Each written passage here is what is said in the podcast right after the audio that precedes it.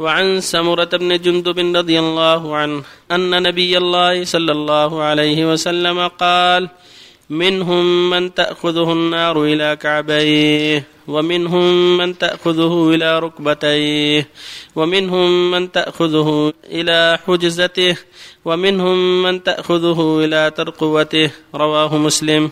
وعن ابن عمر رضي الله عنهما أن رسول الله صلى الله عليه وسلم قال يقوم الناس لرب العالمين حتى يغيب أحدهم في رشحه إلى أنصاف أذنيه.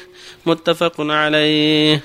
وعن أنس رضي الله عنه قال خطبنا رسول الله صلى الله عليه وسلم خطبة ما سمعت مثلها قط. فقال لو تعلمون ما أعلم لضحكتم قليلا ولبكيتم كثيرا. فغطى أصحاب رسول الله صلى الله عليه وسلم وجوههم ولهم خنين.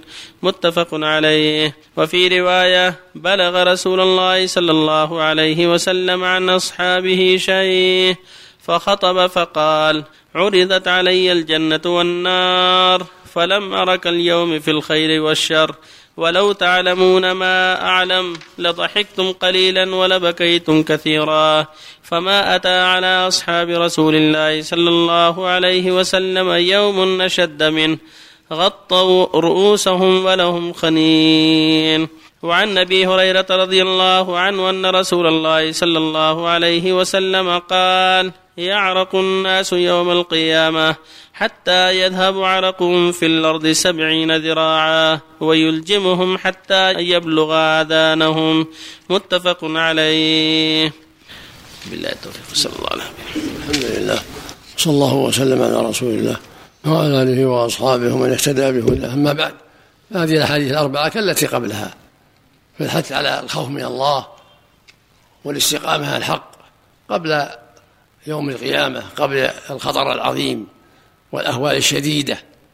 فالأمر عظيم والهول شديد فينبغي المؤمن أن يتوقع ذلك بطاعة الله واتباع مرضاته والاستقامة على دينه. فإن هذا الخطر العظيم إنما يكون على من فرط واضاع فالناس يعرضون يوم القيامة عرقا عظيما حتى يبلغ آذانهم عرق من شدة الهول ومن شدة الخطب وهذا يذهب العرق في الأرض سبعين ذراعا. هذا هول عظيم وهكذا أخبار العصاة من من تأخذ النار إلى كعبه إلى ركبته إلى ترقو إلى حجته إلى ترقوته بحسب معاصيهم التي ماتوا عليها ودخلوا بها النار. أما الكفار فتصلهم النار من فوقهم وعن أيمانهم وعن شمالهم وعن شمائلهم ومن تحتهم نسأل الله العافية. يوم يغشاهم العذاب من فوقهم ومن تحت أرجلهم. فالكفار عذابهم والعياذ بالله يغشاهم من كل جانب. فالواجب على العبد الحذر أهوال يوم القيامة عظيمة وشديدة. فينبغي المؤمن أن يجعلها على باله وأن يحذر التساهل. فيندم حين لا تنفعه الندامة ويقول أنس رضي الله عنه النبي خطب الناس يوما فعظم عليهم الأمر. وقال عرضت الجنة والنار. فلمر كاليوم في الخير والشر. وقال لو تعلمون ما أعلم لضحكتم قليلا ولا بكيتم كثيرا. شد ذلك على الصحابة رضي الله عنهم وأرضاهم وغطوا رؤوسهم ولهم خنين يعني بالبكاء. المقصود أن هذا يفيد الحذر وأن المؤمن لا يغفل بل يجب الحذر وذلك بالاستقامة على طاعة الله والبعد عن معاصي الله والوقوف عند حدود الله والتواصي بالحق والتواصي بالصبر والأمر بالمعروف والنهي عن المنكر. يعني يجاهد نفسه في هذه الدار حتى يلقى ربه في جهاد ونصيحة لله ولعباده وخوف وحذر.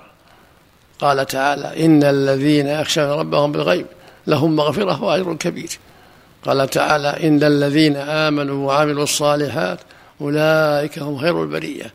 جزاؤهم عند ربهم جنات عدن تجري من تحتها الأنهار خالدين فيها أبدا. رضي الله عنهم ورضوا عنه. ذلك لمن خشي ربه. هذا أمر عظيم. خشية الله توجب المسارعة إلى مراضيه والكف عن محارمه والوقوف عند حدوده. هذه الخشية الحقيقية والخوف الحقيقي. وقال تعالى ولمن خاف مقام ربه جنتان ذلك لمن خاف مقامي وخاف وعيد. فالخوف الحقيقي يحمل أهله على طاعة الله ورسوله وعلى الاستقامة والثبات على الحق والبعد عن أسباب غضب الله جل وعلا. نسأل الله الجميع الهداية والتوفيق. الله الشيخ بارك الله فيك. الناس في يوم القيامة يكونون يعني عامة الناس أم من كان له معصية شيخ؟ من الجمه العرق يا شيخ؟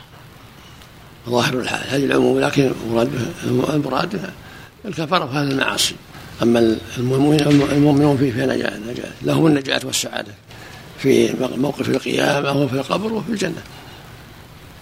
لكن الإنسان يحذر. لئلا يصيبه ما أصاب الناس. بسبب موته على بعض المعاصي. نسأل الله عليك نسأل الله العافية.